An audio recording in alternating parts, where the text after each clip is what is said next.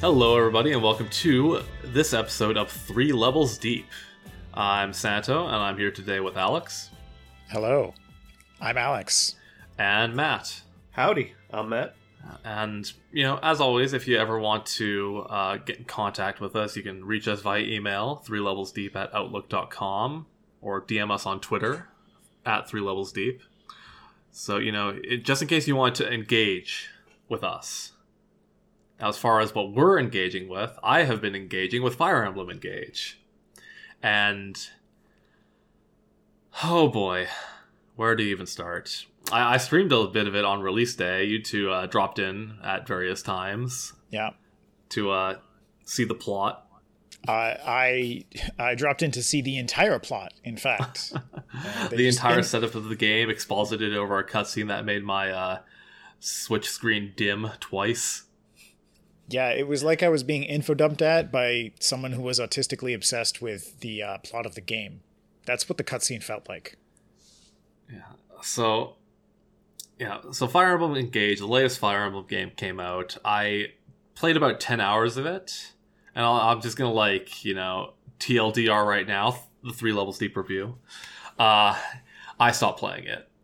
And that's saying something for me, considering that I will power through games that I hate. But oh Not my only- god. Not only that, but I think you've basically played every Fire Emblem game, with the maybe exception of some of the niche Japanese titles. So I yes, I haven't played uh four and f- I haven't played four. I tried a little bit of five, but five is some bullshit. So whatever. So yeah, the only ones I haven't played are four and two, which they did they did make a remake of two and release that in the West. Oh, Um, the 3DS one? yeah, but if it's anything like the um, DS remakes of number one and number three, uh, I'm not entirely uh, thrilled about how that's going to be because the remakes of one and three they they cleaned it up a little bit, but there was still too much, you know, NES strategy game design in there that uh, they they were pretty rough, especially the remake of one. Remake of three was a little bit better. Uh, but like, I don't know if you've ever played Alex, if you ever checked out like Famicom Wars or anything like that, but the map design in that game was Oh. atrocious. yeah, Famicom Wars is it's pretty it's it's not great. Yeah, Super Famicom Wars was kind of interesting, but yeah, they had some Before- interesting things. before that, I think it was it was pretty rough. Mhm. I frankly, I was actually just impressed that they were even able to get a turn-based strategy game on the NES at all. Really? Yeah. But they did. Yes, so Fire Emblem, you know, this series has extended back to the NES. I don't even, it's like an over over 20 years of history. And they tap into that in this game where you have these like rings that you can equip on your units that allow them to be like paired up with old Fire Emblem characters. Which they keep doing this. They keep like harkening back to Fire Emblem history with like being able to use all these Fire Emblem characters, like you know, Fire Emblem Awakening, you could have old characters. Fire Emblem Heroes, you know, gacha game characters throughout everything. At Same least with- it makes sense there. yeah, Fire Emblem Warriors, same thing. Smash Bros. You can you can have a full eight player match of all Fire Emblem characters in Smash Bros. if you wanted to. That's how many there are in there. There's no other franchise you could do that with in Smash. Maybe Mario, uh, depending Oh, on yeah. what you count as Mario. Yeah. it's like Mario. But even the game Luigi, differentiates Wario, Bowser, as someone else. Peach Daisy. Yoshi Yoshi has different music on stages, so he doesn't count. Oh. Bowser Jr. Uh, there might be one I'm missing, but you, yeah, Fire Emblem was insane. So uh, they keep, you know, pulling on these old Fire Emblem games, but with each successive game, they've been getting away from what fire what makes Fire Emblem good, and that's the first thing is that um, these paired units are way overpowered. They're insanely overpowered. Like one of the pairs gives your character plus five movement when it's activated. Plus So it just five. doubles it, so you Whoa. can just like run across the entire stage. Other one, another one lets you warp to another spot on the stage and unleash a huge magic attack on enemy. Another one like does an area of effect attack, which doesn't exist in Fire Emblem for the most part, at least not on the player side. So, oh, and the the last one I got before I stopped uh, was you could activate and recover all HP for all of your units Whoa. at the cost of reducing the unit that did the uh, recovery. Re- you, their HP will be reduced down to one.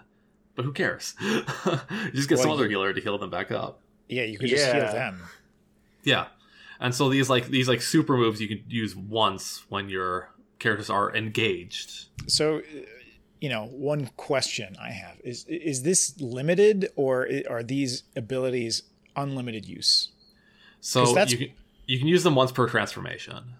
Transformation lasts for three turns, and uh, you gain transformation points by defeating enemies. You need to defeat a fair amount to transform again, or go to a spot on the map which refills all your transformation points instantly. So Oh, yeah. You can but usually, that seems like- like that seems like it kind of goes against one of the s- sort of core mechanics of Fire Emblem, which is that powerful weapons typically have fewer uses. So you have to Yeah. ration it, right? Especially Yes. especially if you're on the higher difficulties, you have to be really concerned about like, okay, I just got this killing edge. Do I even want to use this killing edge right now? Because I only get to use it a certain number of times.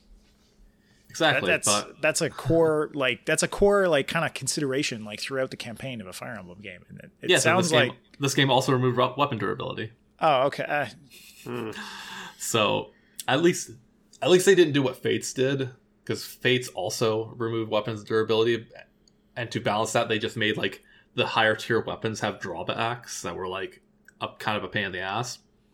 This game uh, does the same kind of weapon weight system that other Fire Emblems use, where heavier weapons will uh, dock your speed unless you have a specific stat raised high enough to offset the weight. In this case, there's a stat called build, which you know characters that are like big, heavy, uh, you know, knights with big lances, like they have a lot of build, whereas you know yeah, your little your like mages or whatever have fairly low build. So at least there's that, but it's still like it, the game just doesn't feel balanced right now from from what I've played because you now I will say that you can change these rings to different characters like every map if you wanted to. Uh, so you can you can kind of mix and match. That's like maybe a little bit interesting, but that this entire system takes away one of the cores of Fire Emblem to me, which is the individuality of the units, where like each unit is supposed to have you know it's their defined role, so that you can you know do your do your tactics stuff. You can do your strategy at the beginning. It's like okay, I've got you know these high movement characters over here. These are the only ones I have, so I'm kind of stuck with them and each of my high movement characters has strengths and weaknesses. Pegasus Knights fly over terrain, but get shot by arrows. But with this, it's like okay, I, I had a map where I just gave the plus five movement to my like extremely defensive knight and just like sent them forward and had everybody, ju- all the enemies just like ram themselves into them, and it was nothing. It was a nothing map. Like I didn't have to make any decisions because, you know, it just kind of broke the entire thing. And Fire Emblem isn't a game where there's a lot of broken stuff usually. Like a lot of role playing games, you can exploit the hell out of them, but Fire Emblem's mechanics and systems are so simple and so like immutable by you most of the time that you can't really do that. Like unless you have roll a lot of good level ups on a unit, just have a really good unit that can tear through a difficult map, like that's kind of all the game really has. You know, exactly. Like, I agree. If if the game, if you can just level up a unit, or or all, uh, uh, give an item to a unit that makes the unit incredible. So now you have a unit. It's incredibly tanky. It's it, it can move really far. It does a lot of damage. It's just this like like sometimes you might get like maybe a, a super beefy knight can kind of get there, uh, but even then it's pretty limited uh, in terms of how you can uh, like h- How you you just don't have you just don't get units like that in in numbers in Fire Yeah, Emblem. not And not if you have- older games. No. Yeah, and if you but if you had a bunch of units that are that are like that, it's just like the game is just so like it's not a challenge and then you're like, well, what what am I even doing? I'm just I'm just shuffling things around, always winning and not having any sort of challenge whatsoever. That's the take- whole point of the game. Like the story is not the draw in Fire Emblem, okay? Like I could see some people saying like, "Oh, RPG mechanics are just kind of like, you know, the battles like not really super crazy in general." And like, "Yeah, okay, but like at least some RPGs are kind of like more interesting and there's like overworld stuff and there's like optimization, like kind of like build optimization and like yeah, Fire Emblem has that, but like Fire Emblem's really about just the tactical gameplay of Is it- these units go here. It's These are the taking the, strategy out of the turn-based strategy. Exactly. That's been my problem with the last few. Like uh, Fates and Awakening, their pair up system did the same thing in a way, in a lot of ways, where you just made one unit that had really big stats, and in a game like Fire Emblem, where every interaction is subtraction based, that messes everything up. Like if you give a character plus five defense because you paired them up, suddenly you're taking three damage every attack instead of eight. Like your character's not going to die. That's just a simple fact. You know the funny thing is, I actually enjoyed Awakening, but I didn't use that mechanic at all.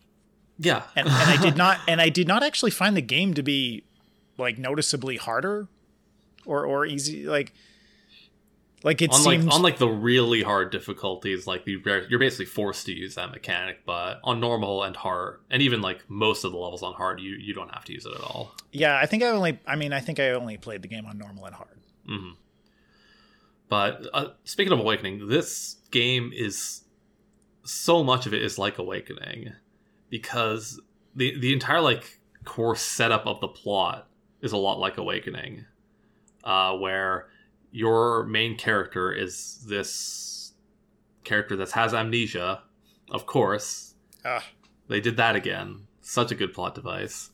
Um, and they've been asleep for a thousand years and don't remember anything. And there's a little glimpse of like a flashback where it looks like your character may have been evil at some point. oh, just you mean like in Awakening? Yeah, yeah, just like how Robin is theoretically like the Dark Dragon reborn or whatever, but just doesn't have his memories, so he's not evil. Uh, and you know you've got these retainers and stuff, and they're annoying as hell. And a Jagen, yeah, of course. I I identified the Jagen as soon as he showed his face. I was Yeah. like, that's the Jagen. and then like immediately your like mother figure just dies just like just like an awakening and then they introduce like you know this evil-ish empire that's trying to revive the dark god with a lady with extremely big tits and very revealing clothing just like awakening. Using all these old characters from these old Yeah. fire emblem games just like awakening. Like they, they they're really doubling down on the fact that okay awakening sold really well and brought fire emblem back from the brink so let's just do that again and i maintain that the reason that awakening did as well as it does is be is it did because is because the 3ds had no games at that point. It was one of the f- few like big ticket or in my opinion big ticket like nintendo releases early in that system's lifespan. The 3ds has an amazing catalog now that's been out for so long but remember like they had to cut the price early on the 3ds because it wasn't selling because it had no games and then did that ambassador program where they gave free virtual console games to a bunch of people. And soon enough, it'll have no games again. yes. Which reminds me i gotta go buy a project cross zone 2 uh, after seeing that that screenshot you posted of uh phoenix Wright Phoenix and- Mod- Phoenix, goro Majima- and heihachi. That oh boy. And it's, and it's a turn-based strategy game so you know. Maybe it's good i don't know but uh, getting back to Fire Emblem, uh, the other thing that reminds me of is also reminds me of Fire Emblem Fates, um, which is a bad, sin, a very bad thing. Where so far it seems like the character makeup of Engage has been royal, like noble characters, and their two retainers, which is exactly what Fates did. Where like most of your army was made up of royal family members and their two retainers, and so you're not really getting a great swath of characters that can do world building very well in this game because most half of their personality is they are you know, in service to this noble. The My other liege. half, yes, and the other half of their personality is one over exaggerated character trait. Like the ar- archer lady being obsessed with muscles, and that's every single conversation she's going to have is going to be some kind of like muscles or fitness conversation. That's it. Which sucks. I like archers. I want to use them. But when they're written so badly, I don't want to use them. Yeah. Speaking of characters, uh, the character designs they're they're really bad in my opinion. There's no other It way lo- to say it. It looks like Genshin Impact. It's worse than Genshin Impact, man.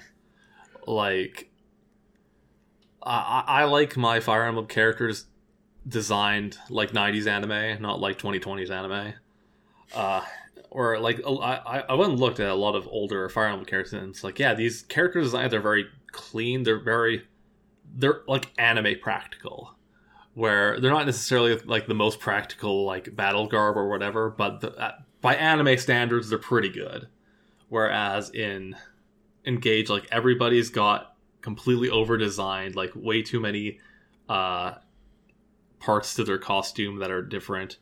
Like like the Archer that I was saying before has like this like frilly, puffy half dress that's like goes down to her midriff, shows the midriff because you gotta show the midriff, and then these like kind of like very fancy pants is like I don't think you could actually use a bow and arrow with sleeves that large. Like I don't think that would actually work. And just really baggy sleeves, trying to use a bow and arrow.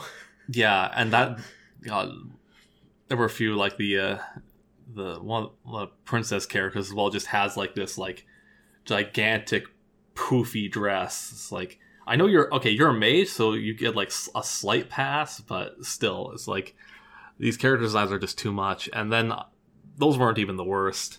Like I got to the thief character, and the thief character just has stars in their hair, and like Mm, yeah, I think I've seen What? that one. and like yeah. and like a stars on their face and whatever, just like decals or whatever. Yeah. it's like why are these here?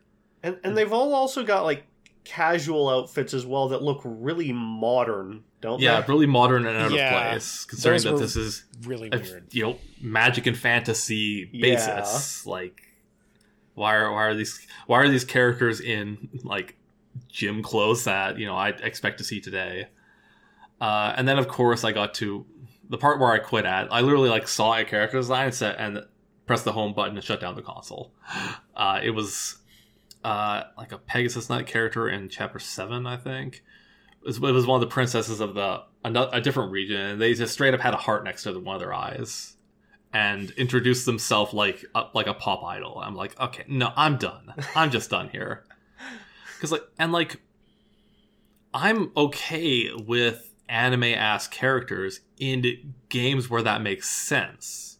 It does like- not make sense here. Yeah, well, like and Phoenix. it's it's not it's not that they're it's not that it's like anime or it's not really about it that is. the style It really is. like no but like the problem is that it does not fit a fantasy sort of medieval-ish setting right like the the the clothing choices make no sense in the context of like what this world is supposed to be like what fire emblem is why why is a track like why is a tracksuit in the game I, I don't know. a tracksuit But- should not be in a fantasy game. It just like it is it's nonsensical.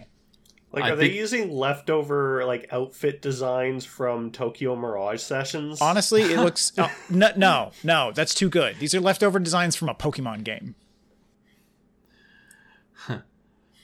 But, like uh, in, in terms of char- character writing as well though like i'm fine with characters ha- being like very over exaggerated and don't quite fit the world that they're in if it makes sense like like the phoenix wright games there's a lot of completely out there characters that are completely unrealistic but it makes sense because a large portion of that game is comedy so all these Yeah. over exaggerated characters make sense in AI the Somnium Files, there's some character designs that rival those of uh, Fire Emblem Engage in terms of how like much they are, and how like I, I I, I, I'm kind of sound like a prude here, but like needlessly revealing, uh, they are. But it makes sense in that game because of the tone that that game uh, sets. Like it's, you know, this weird like edgy cybercrime th- kind of thing. It's not you know magic and dragons.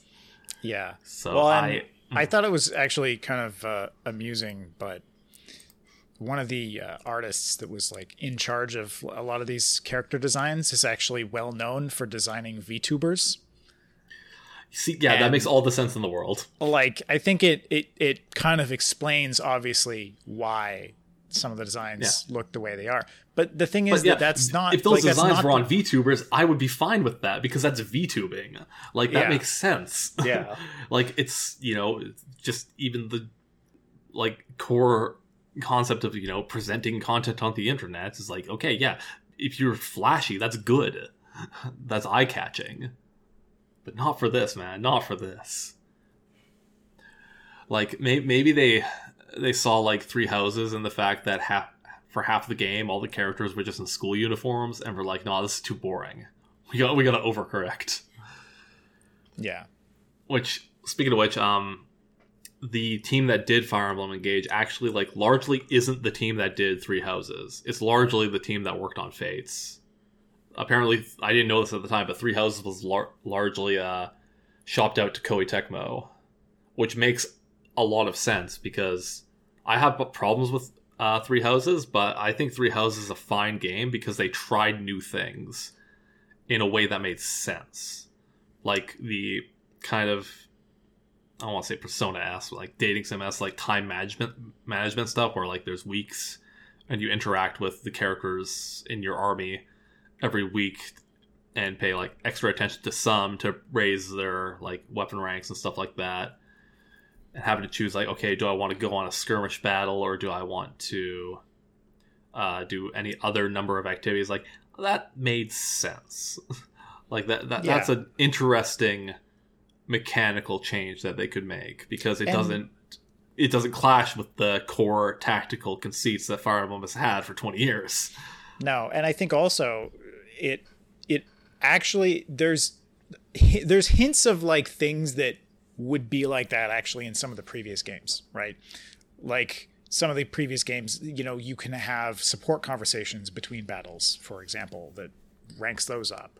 And there's like an armory that like you sometimes feel like you should be able to train in between battles, but you can't. So like it, it it's sort of like a progression that is very it's very like yeah this is a this is a clear kind of addition right and also it Yeah. makes sense in, in the context of the world right? Like you know sometimes we have these characters in fire emblem and it's just like oh yeah you know this is like just some random kid that we picked up in the village and he becomes an expert like he becomes an expert sword wielding spear wielding hero in these battles. But it's like well where where did he have the time? Eh, but and of course the characters talk about training in in between missions sometimes but but you don't see it it's not part of the game.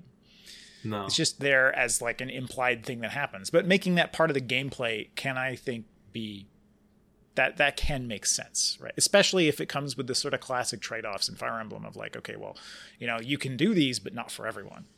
Because that that adds sort of choice in terms of how you're actually training your army which is already something that fire emblem puts on you is like you know you have to choose which characters you want to level up which characters you want to promote that kind of thing. Yeah.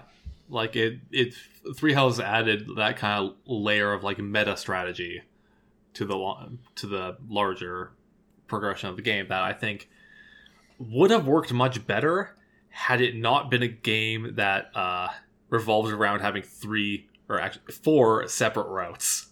Because that's just that was a lot of busy work in between missions. Like I put way too much time into that game just clearing out two routes just because there was so much to do in between missions and I wanted to do all of it because it was there. Not because not necessarily because it was like particularly engaging, but I felt like I was missing out if I wasn't doing it.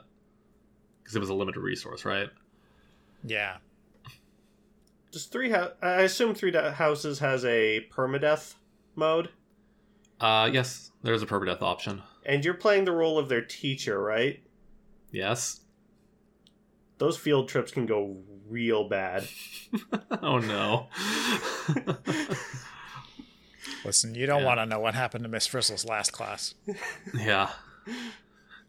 Yeah, Carlos got eaten by a wyvern. and, then the, and then they show an ICBM at the at the Pope. I'm not joking. That happens if, in Three Houses. Three Houses goes in a very odd direction that What? is very very bad. Basically, like there's this, you know, it's a, it's this kind of a standard like fantasy trope of like the ancient civilization that has been lost to time. Right. Except this ancient civilization just has like robots and nukes, Okay. Okay. Yeah. and you and there's a, a particular level where you like fight robots, and the music is dubsteppy. It's really You got it.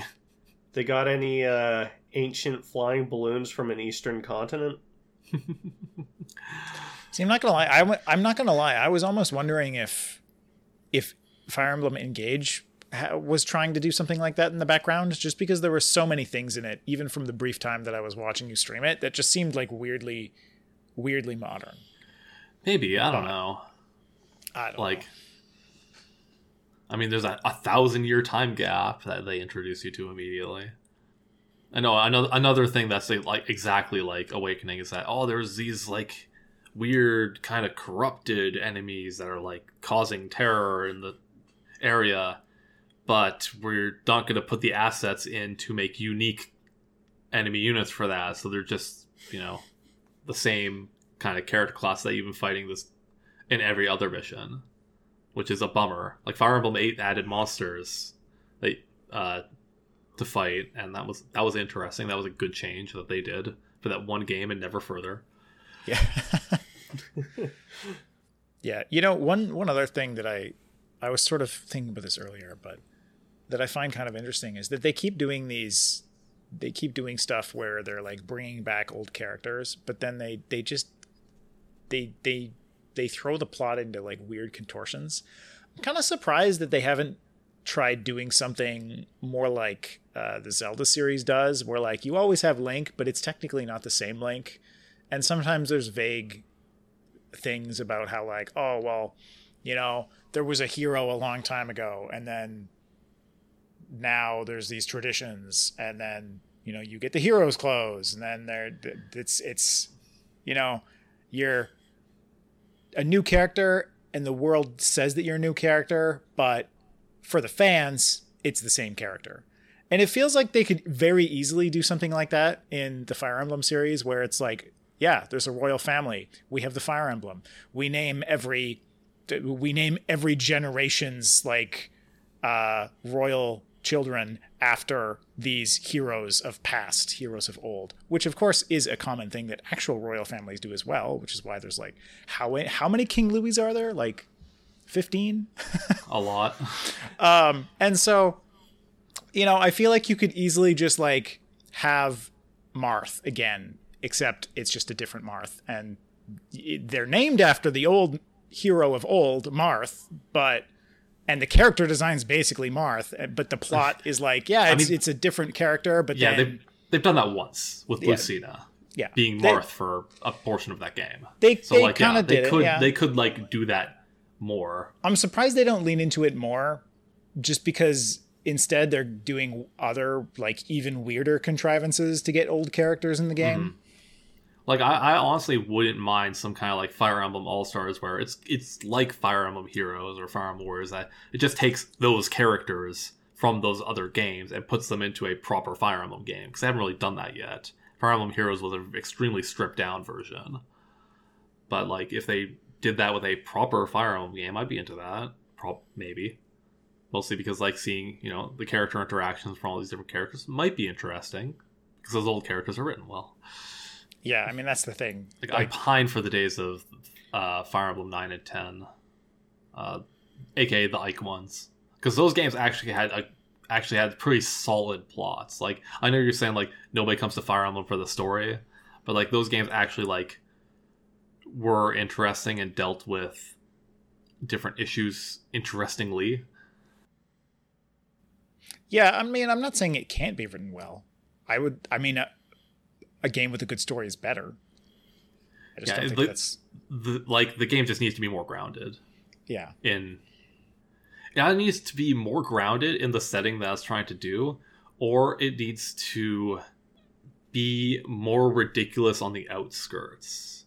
Like instead of like introducing immediately this like oh this world-ending threat is being like summoned again, like maybe like have your characters be like just the your initial characters be like some random group of travelers. Like it doesn't have to be anybody like super crazy like some noble or some like dragon or something like that. Just make your make your starting party some kooky adventurers and then set the tone from there. But yeah. I mean, that's. I I feel like the Fire Emblem sort of. There's just like a trope that it's always a royal family, and they they seem unwilling to break with that. no, Ike's, don't need- Ike's not a royal. Ike's a commoner. Oh, he's not. Okay, No. I haven't. The, the Ike He ones. I fights for his friends. He does fight for his friends. It's true. You also don't need to drop a bunch of shit right at the start. You can build it slowly. Yeah, that's what actually Yeah. really, really annoyed me when, uh, yeah, you were streaming the intro. Is like they specifically were like just calling out weird, weirdly like early stuff that they usually have that they usually talk about later. Like a character is a dragon. There's all like in terms of the modern Fire Emblem games, I feel like they all have a character that's a dragon. You don't normally learn that that character is a dragon even until after you've had the character for a while. Sometimes. Uh, whereas this what this one, they're just like intro, intro cutscene. You're a dragon. You're a wizard. You're a wizard, Harry. Like I, I haven't played Fates, but how long before you realize the main character there is a dragon? Three chapters, I think. It's very quick. Is it? Okay. And That's it's still, still- not immediate. That's still better than the intro cutscene that also talk that like tries to establish everything else about the plot. Oh yeah. Like that's And, and, oh, it's just it- unnecessary. It's just unnecessary. You don't need to. You don't need to share every single detail about the entire plot and world in one cutscene. It's. It doesn't even. It's bad. It's bad storytelling. It's bad pacing. It's ridiculous. It doesn't make. It doesn't actually make sense because then you have this stupid amnesia plot again. Like, which is they're bad. And they they also speaking of bad pacing, they the intro to this the intro tutorial to this game is a flash forward, just like Awakenings was, where you know you're you you're it's your character fighting the big evil guy in a scripted tutorial battle Right. with with a cutscene that shows another couple characters that look really stupid. Uh, yeah, it, the entire thing, top to bottom, is just like it makes me sad. It really does. Like at this point, I think Fire Emblem might just be a dead franchise to me because it's been on such rocky legs for so long that I'm, I, I have zero confidence that they will return to what I think good Fire Emblem is because I don't think they know what good Fire Emblem is because they keep taking elements away from it, Yeah. which is a bit sad. Which is weird. Like the best Fire Emblem game of the last like ten years was the gacha game. Okay, it's a bad sign. Oh. and I guess I don't even know what good Fire Emblem is because I've only played Awakening. Awakening was fine if Fine. you if if you if you didn't interact with that like pair up mechanic. If you just used Well, the units did. as oh well, if you just used the units as as it was, it was a fine game. It was just some boring maps and the characters in that game like some of them were bad, but here's the thing: in Awakening, your the characters that you had access to were from a variety of different uh you know places and upbringings. Or weren't just you know inexorably linked to these royal family members. So they actually had backstories and personalities that through the support conversations somewhat fleshed out the world. Instead of something like fates where there are two countries. They don't like each other. They fight and then and then they literally and then in the DLC is completely based around the old expression if all your friends jumped off of a bridge, bridge would you as well? There's literally a point where there's a bridge and in the what? over a bottomless pit, and at the bottom of the bottomless pit is a portal to another another dimension. But the uh, character that knows about that, and your main character, uh, they only know about because they get transported there and then make their way back. If they speak of that alternate dimension to anybody, they will be disappeared basically. Which that that's only ever said in the plot it's never demonstrated so you don't even know if that's true but then you get to a point where it's like okay the real bad guys in this all is is at the bottom of this pit you have to trust me on this one we all got to jump off this bridge and then they all jump off the bridge What? fates is the worst game i've ever played all right Not just the worst Fire Emblem. Uh, No, it's it's legitimately the I think the the worst game that I've ever played that brings itself to a certain standard of being a game. Like I'm sure I played something in some horrible NES ROM dump collection that's actually worse that I wasn't able to figure out. But in terms of just like this game does everything this game does a lot of things and all of them are bad. I can't remember. Did you did you talk about this when we were doing our our terrible games episode? Yes, I mentioned that then that it was the worst. Good. My least I'm just, favorite ma- game, I'm just. I'm just making sure we're consistent here. Oh yeah, I'm always consistent. Hmm. I've never changed my mind. Ever. no amount of showing me uh, the Capital Cities album on vinyl will ever get me to change my mind on a hard fact. Saying like I don't understand vinyl in this day and age. Who gives a shit? It's like oh damn, I understand now. This album's dope. Uh, do I even have anything else to talk about with this game? I mean, I, I saw some of the uh, support conversations, and those are not well written. No, again, it's just like it's just like one character trait talking to other character trait, not one character talking to other character.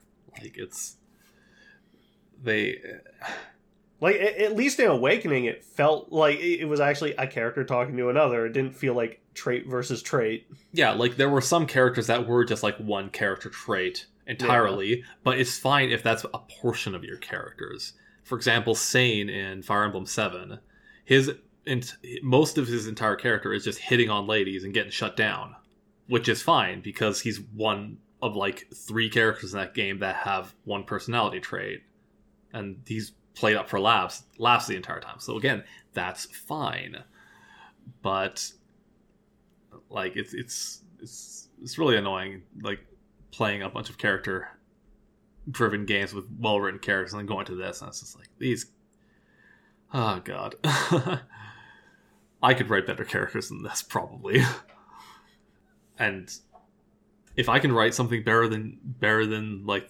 professionals putting out games like something's wrong here because i'm not a good writer Get ready for flame jewelry coming soon. Flame crest. thought- there we go. I've Flame thought about crest. making it. I've thought about like it would be very easy to make a Fire Emblem ripoff. Like I know the mechanics, like Yeah. front to back. I know the damage formulas and hit percentage formulas, like in my head. Like I could just do it. It's also actually like it's a fairly mechanically, you know, the game is really not too hard to make. Just 2D. Like the art assets, you could. The art Yeah, just assets are some- actually relatively cheap pixel- as far as art yeah, assets go because it's, Just get some it's all 2D. pixel artists to help out. Yeah. Flame Crest, the Fire Emblem ripoff. Yep. Water badge, legally distinct. Uh, Yeah. Hey, listen, if if Bug Fables can make Paper Mario, Yeah, if, Bu- if Bug Fables can rip off Nintendo that hard, I can rip off Nintendo that hard. yeah, I just got to replace. Okay, Bug Tactics. Let's go. Bug. I- Bug insect tactics. Mm. Insect tactics. One word. Terrible. But in terms of what I've been playing, uh, like, like that's the only like new thing I've been playing. Um, uh, me and Alex have been playing uh, a fair amount of Darktide. Um, we've talked about that a little bit, but now we've got some, some max level characters. So I think that game has issues, but I think the the core of it's solid. They just need to add more to it. Yeah, the core the core is pretty good, but it definitely feels like it released a bit early. But Yeah, I feel like all half-baked. games I feel like all games are kind of half baked when they release these days. Pretty common sadly. these days. Multiplayer ones, yes, for Yeah. sure. But like, yeah, it, like it released with options in the menus that literally have a coming soon tag next to them. Yeah, Like, pretty rough. yeah. Pretty rough. And yeah, I don't know. I, we might we might make a Darktide specific episode. I don't think we've actually done that. We've only kind of talked about it on the GUIs a little bit, Yeah, a little bit, but uh, but I, I I just don't have all that much to say about it. I recommend it if you like 40k, uh, like aesthetically, because that's I think what the game does best at. The game like does a really great job, like sort of just doing 40k, especially with like the level, like the just like the look of the levels and the world, The and- architecture. and the yeah the architecture is perfect right? And i think the sound design in the game is actually like really really good as well like surprisingly good. There's not a lot of games where i'm like yeah and we talked about this i think in the GUIs but the sound effects the sound effects are just killer. That plasma gun. Oh and the and the power sword so good. Oh, uh, Alex, have, have you had any time to uh, play games now that you're in, back in school? i yeah it's mostly been dark Play tide anything and- new? and not new. No, I played. I've I've been trying to play Noita, which I haven't actually talked about much, but Sean has talked about Noita a bit. On our second episode. Yeah, yeah. I, I think we're getting confused because he's talked about Noita so much to us. I don't think we actually talked about all that much on the podcast. Y- But you, know, you, you have had you've had some pretty crazy runs. pretty. Yeah, I've had some pretty crazy runs. It's a very very deep game actually. Um, I didn't I didn't realize just how deep the game is. Because essentially, it's just like arbitrary mechanics. Like, you can chain mechanics together, which is sort of very cool because you can just make total bullshit. Um, there's like a bunch of stuff that players have discovered that the devs never, never intended. Like Oh making yeah, like making projectiles that last forever and there's like wands. So there's like parallel worlds in the game where i guess this is a spoiler but like noid is so deep that if you didn't have spoilers you could spend a thousand hours in the game and not fin- and not find everything. Hmm but uh so there's like parallel worlds where basically the game world is actually copied like infinitely. So uh it doesn't wrap but if you get to the edge of the world and then dig you actually get to a new an another version of it. And then if you go in the same direction again you'll get to another version and another version and it'll just keep doing that until the game crashes because like the world is trying to be rendered too large. Um and that's kind of interesting but like as you might imagine the game world is quite big but people have created wands that teleport between worlds which is which was never intended. And yeah. it- it's, it's- kind it's of ins- it's it's totally insane to me that that you can do that with the mechanics in the game. It's it's the kind of like interesting emergent gameplay that comes when the developers design systems. Yeah. Like deep systems without necessarily like an endpoint to them. It's like okay, you you have these tools, you can combine them in like a, these different basic ways, like a lot. Like some of those wands you can have, you can stack like what twenty different spells on them. If if you have the mana, they have like twenty slots or something insane. Yeah, something like 20. I think the normal max is like 26. Uh, the theoretical maximum is, I believe, in the 70s, like 77 or something like that. Because, I don't know, that gets into very complex stuff that even I only barely know about. But the weird thing is, like, there's a bunch of mechanics that you can just break. And that's intentional. And it's weird. I don't understand. Like there's some item, there's some items where it's like, or there's some perks where there's like, okay, you can get a ma- there's a maximum of getting the perk five times. But then somehow you can like get around that. And it's uh, it's unclear to me if some of that stuff is like bugs that the developers just embraced or if they meant for it. And they're the kind of developers that don't really want to say too much about it because it's the whole like point of the game is that like lore wise, it's a it's metaphorically the game is is kind of like about discovery like in a very sort of literary sense like the idea of the game is about discovery. And this is very like it, it, there's a bunch of like weird stuff around like finnish kind of lore like finnish mythology that the mm-hmm. game draws on. And and and so there's like there's a lot of very very just really like you would never figure that kind of stuff out but like it's it's very complex sort of uh, metaphors that they're going for.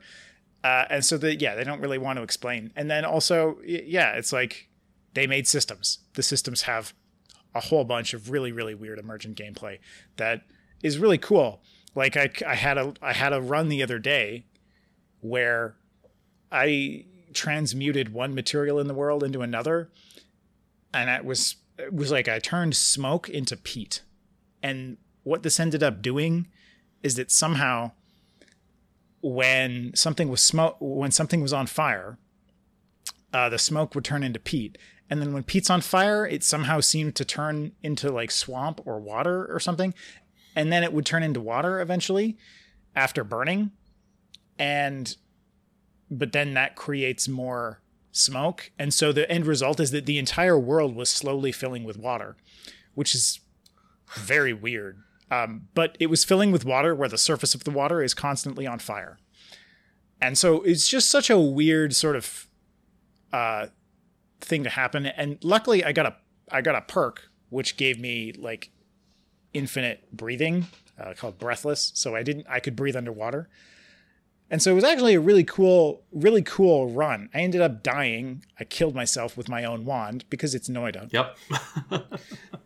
i was trying to build a powerful boss killing wand uh, that i killed myself with well, I guess you were e- just a powerful boss. i was It's, e- it's either that or you get polymorphed. Yep. Yeah, yeah. The other, yeah, yeah. There was another like there was like a absolute god run I had going on. I was in parallel. I was in a parallel world, and then I just I just got polymorphed and died like an idiot. It was it was ridiculous. But anyway, yeah. No, Noid is really cool, and uh, it's definitely a game that you can spend an immense amount of time with. I I think I already have like hundred hours in it probably. Saying nothing of some people we know. Oh yeah, I've already got 132 hours in it, and I only started Jeez. playing it like in December. and I'm Alright. like basically still a beginner. I haven't even beaten the game. I haven't even beaten the final boss yet. It's ridiculous. Well, I mean, I've had how, runs much, where how I much time does Sean put into it, and he hasn't beaten the final boss yet? yeah, it's true. Yeah, I I I probably In have had, fairness, you and him play it like fairly differently. It seems like Sean tries to, you know, progress a lot. Like you tend to like just explore everything in the your immediate surroundings before you move on. Yeah. I mean, the thing is, I've had runs where I probably could have killed the final boss, and instead I started like I got so powerful. I'm like, nah, I want to go like I want to go explore some of this side shit, and then I die because I got greedy to try and explore all this other stuff. I checked Steam. Sean has 957 hours. Oh my god, Nice. I, he does leave the game open overnight. He does. Some kind of He does. crazy person sometimes though. So All right. Well, so anything else, Alex? nah, nah, I'm good. All right. Well, Matt, have you been uh, setting your sights on anything recently? Uh, quite a few things actually. Um, so after uh, our GUIs, I did wrap up Resident Evil 2. Nice. Um, Nice. I think I've talked about that enough, but I I really enjoyed the game. Um, after that, I played Bastion. oh, nice. Oh, nice. How did you find it? Um, very good, but I think it suffers a little from playing it after Transistor and Hades. Well, I mean, Like, you can definitely tell it's uh, their their earliest work, but it's still very good. Yeah, that's one thing I noticed is that I it was funny because I remember I held off on Transistor until after I had played Bastion, and I remember Santa was telling me like, "No, it's fine, it's unrelated, you can play it." But I'm glad I played Bastion first because I I definitely noticed that too. I, I find that Bastion is a bit clunkier in mechanically. really, I, I thought the combat in Bastion did work very, very well. I did really enjoy it. I don't necessarily think that my perception of it was tainted because I played Transistor first, and I think that's you know the point I was getting at is that I th- think they're different enough that I didn't like regret playing one Yeah, before the other. Yeah, Maybe maybe enough. maybe if uh, I had played it after Hades, I might have felt a little bit differently because those are both action games. But I- yeah, been a I mean, while since I've played either.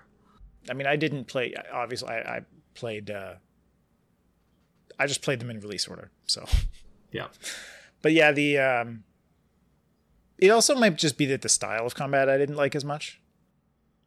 Yeah. Um, now I, I did I did enjoy it enough to actually play it through again on New Game Plus, Yeah, just to uh max do it do another playthrough and max out all the weapons and see both uh both possible endings. hmm yeah. I mean, nice. I'm not. I'm not saying Bastion's a bad game, Oh no, no, it's not. but but Transistor is an absolutely incredible game. But yeah, uh, aside from Bastion, um, I played Super Hot VR.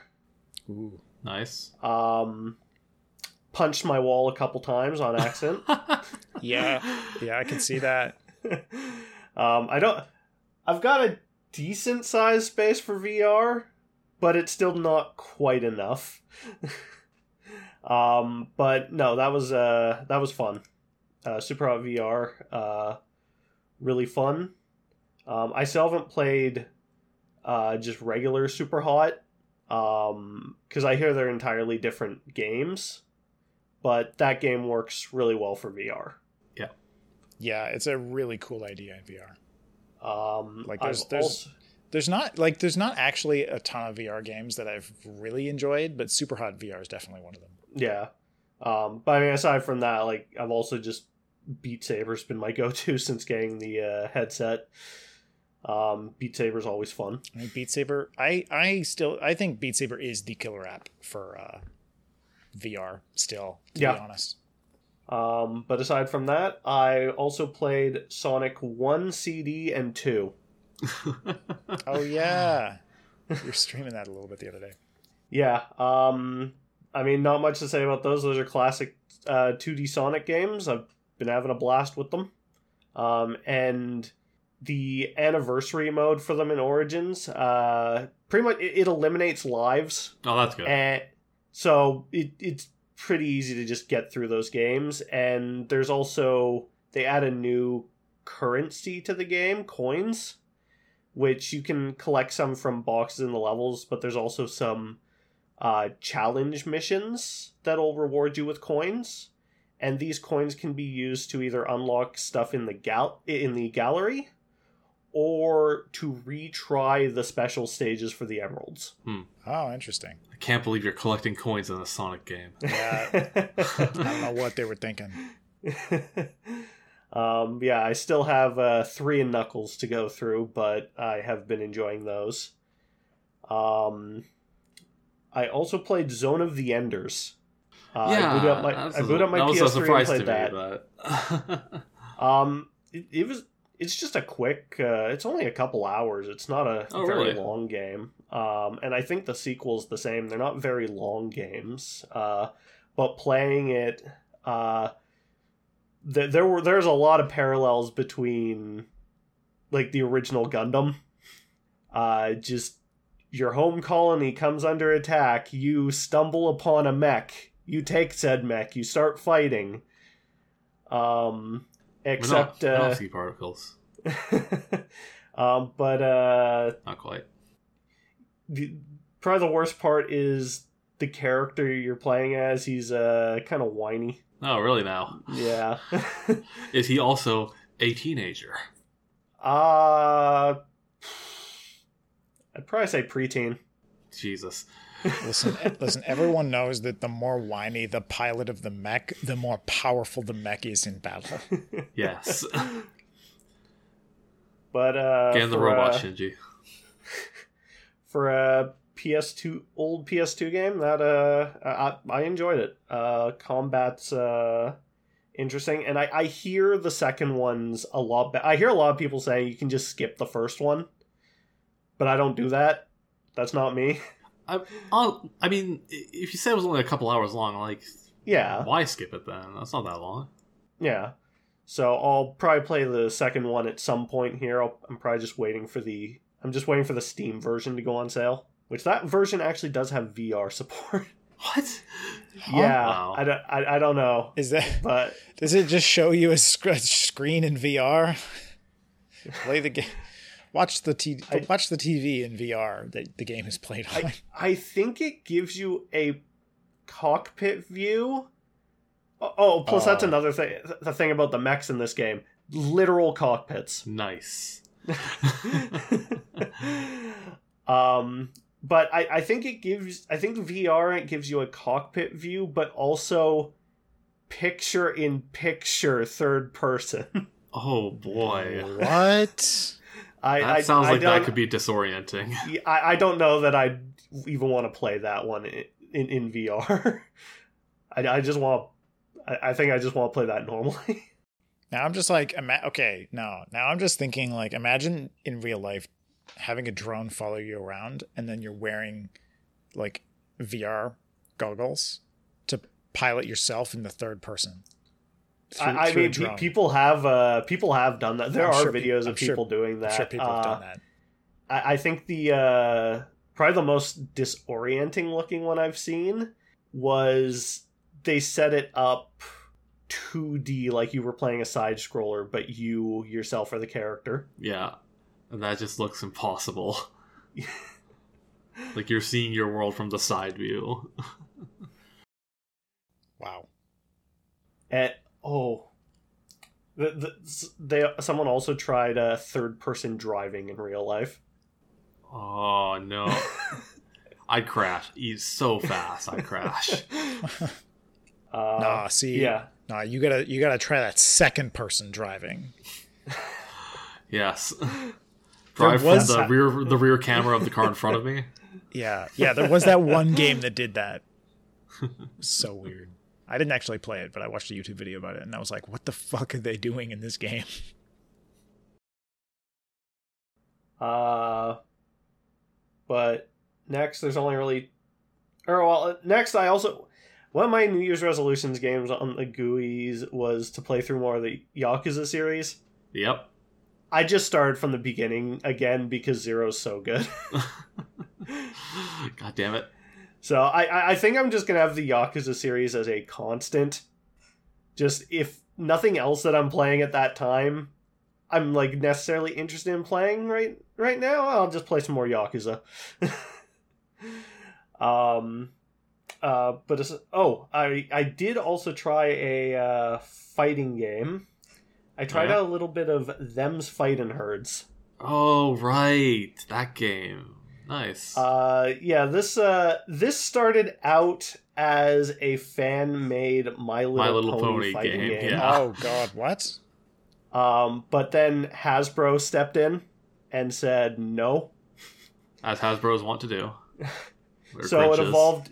So it evolved into its own thing that actually uses the Skullgirls engine. Huh. Yeah. Uh, and playing, I, I found a character that I I, I like uh, how they played. Uh, they're a goat pirate. Oh, okay. Awesome. and it it feels really good. There, you can tell that they put a lot of uh, love and care into this game. Like it, like aesthetically, it's not necessarily my thing, but it feels it, it feels good to play, and it was free on Epic. oh, so there we go. What? When was it free? Fuck, I, I think I missed uh, that one. it might. I think it was during December when they were doing the different daily games. Oh, you know what? Yeah, like there were a few days there where I was away from my computer in very cold weather. Right. Yeah, I think I claimed it through via my phone at Yeah. that time. Um, one one one other thing is um, I don't know if you guys uh, saw anything about the uh, Microsoft little game showcase they had last week. Uh, I got a couple highlights from it, but I didn't watch the entire thing. Yeah, um, I've I've been playing Hi-Fi Rush, the game that they just decided to shadow drop there, announce and say, "Hey, it's available today too." By the way, Yeah, how is that? um, it's really fun. It's Nice. a character action game, but it's rhythm based as well. Uh, so everything in the game happens on the beat. Uh, enemy attacks, uh, your attacks. Uh, so like you know, no matter when you hit attack, your attack will come out on the beat. But if you hit attack on the beat, uh, you, it's more powerful. You're, you're rewarded for doing everything on the beat Right. um, and it's a very good looking game as well. Uh, the art style they went with, and it uh, it transitions well from their 2D cutscenes to the 3D in game uh, models. Uh, but I think uh, one of my favorite things is the company you're fighting in this game. So, so the game starts with uh, you're part of a test group to get uh, basically robotic uh, limbs and stuff. Okay. And uh, on accident, your iPod ends up embedded in your chest. And so that's why things are just the way they are. The world's moving to the beat now. Oh man. Um, so you're going after. Ho- hope they don't put on some breakcore kind of stuff. You'll have a heart attack. So basically, you're talked into you're, by another character. You're talked into taking down the CEOs of, I believe it's Vandelay Robotics. Really? Uh-oh. Oh my god. Um, but uh, no, the the game it's it's very fun. It's it's written well. Like it's very jokey, but they they land nicely. I've, I haven't played too much, but it, it's really fun, and everyone like so many people have been impressed by this game, like and just like the quality of it being shadow dropped. Um, so so it's actually it's it's made by uh, I believe it's Tango Gameworks, which is the studio behind the Evil Within games and more recently, uh, oh, what's it called? Ghostwire Tokyo. That's uh that's a tonal shift, I'll say. So yeah, uh, the executive producer on this game is Shinji Mikami, Oh, nice. is Yeah, one of yeah. the founders of Platinum and also worked on a lot of the like early Resident Evil and Devil May Cry back at Capcom. Yeah. Um, so it it's uh it's definitely got it's definitely got quality and Got a pedigree Like- behind it, yeah. like it, it was shadow dropped. It's it's a complete game at half price. Yeah, that's Like- surprising to me. Like when I, I I only heard like glimpses, like a little bit of the description and whatever, and the fact that it was shadow dropped, I just assumed it was some kind of free to play multiplayer game. but no, it's like it's it seems like it's legit. Uh, yeah, but it, it like is it's very weird to see this coming out of the studio behind Evil Within and Ghostwire Tokyo. Just as you said, such a tonal shift, but it makes sense. And well, with how well it's performing, maybe uh, maybe they'll make more stuff like this. I, I think the weirdest thing is seeing published by Bethesda. well, I mean, you know, it's it's under it's that that Microsoft umbrella. yeah. but yeah uh, and so it's actually got some licensed music in it and i've heard some people saying that uh, if you turn streamer mode on in some cases the original music made for certain boss fights is actually better than the licensed music used Wow. Ha. Ha. Get 'em. but yeah it's uh it, it it it's tough like i'm not super good at rhythm games i enjoy them but uh, it, it definitely when I am on beat, it definitely feels rewarding. Like for example, your dodge. If you're not on beat, you only get to dodge once. If you dodge on beat, you can do a triple dodge. Cool. Hmm. But yeah, no, I'm I'm looking forward to playing some more of that. Are, are there Um, are there like BPM changes? Like, or is the Um, beat just constant throughout? I feel like there has to be because it, it, maybe it was from when I went from one level to another, but I also lowered it from very hard to hard. Ah, okay. Um, because so so the difficulty actually uh the higher difficulties actually decrease the timing window. right. But despite going down in difficulty, I was I actually felt like I was hitting on beat less. So there must have been a BPM change in that level. Okay. Cool. Interesting. Uh, but the other thing I've been playing a lot of that I've been surprisingly hooked on, I've only been playing it for like a week here, is Marvel Snap. Oh no, they Is got it- to you isn't too. that the gacha card game? Uh, gacha. No, not really. Uh, you're guaranteed a large amount of cards just from playing. Um, I- I'm not going to put any money into this game, but uh, I've I've been having a lot of fun with it. It's free to play, card based. I just assume it's a gacha. Well, I mean, it. I'd probably classify it as a gacha. Magic the Gathering is a gacha game. Like, if enough of the like, I say even if some of the like card collecting part of it is random, it's a gacha game. Uh, I, I I think the order you get them in is random, but there is there there's a decent there's a large amount of cards that you're guaranteed to get. right. and um, I'm not I'm not too sure how it works higher up, but there are some cards that are locked into the season pass. But I think once the season ends, um, as you get higher up after unlocking more and more cards, I think you have a small chance at getting those season pass cards. But uh, I don't know. I, I'm probably not going to drop any money on it, but I'm just uh, I'm enjoying the loop of the game. It's uh, so games are very short. Yeah. Uh, it's uh, so basically it, you you're only building a 12 card deck, and there's only six turns in a game.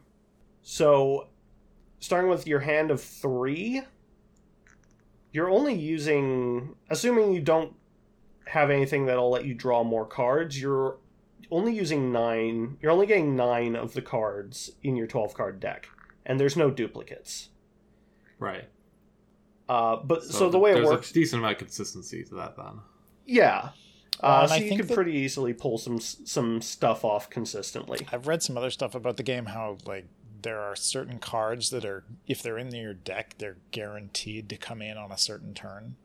Yeah, like um, Quicksilver is guaranteed to be a turn one drop, Oh, that's good.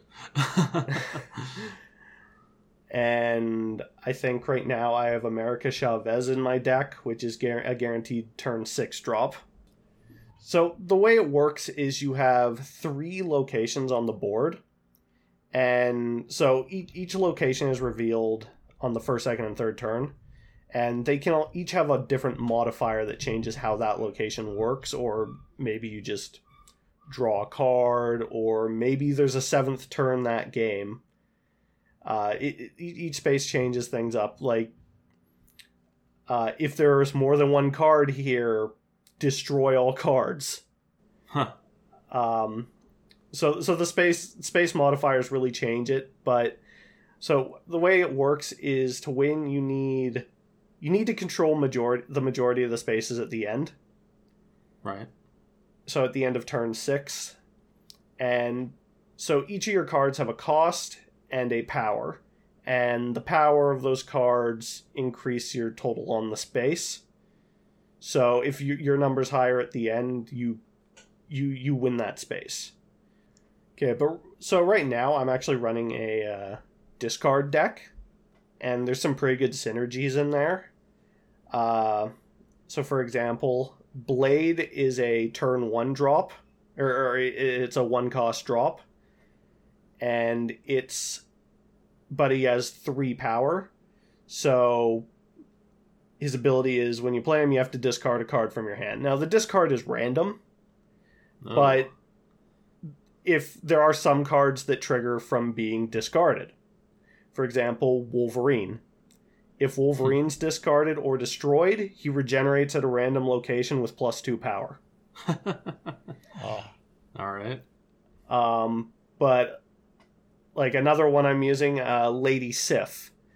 Uh, I believe she's a three drop, uh, and she her her disc her ability discard the highest cost card in your hand. If I have onslaught in my hand, onslaught's gone. Onslaught returns to my hand with plus four power. Hmm. Because onslaught's a six drop. so um, yeah, you can build some pretty good synergies there. Like I like uh I also like having Squirrel Girl in my deck. Oh god, I can only imagine what she does. Canonically, Squirrel the most powerful. She's the most powerful card in the game, obviously. yeah. Squirrel Girl's a uh, a one power drop with or uh one cost drop with one power. Her ability puts a one one squirrel token at uh, each other location. Just mob the Um, board.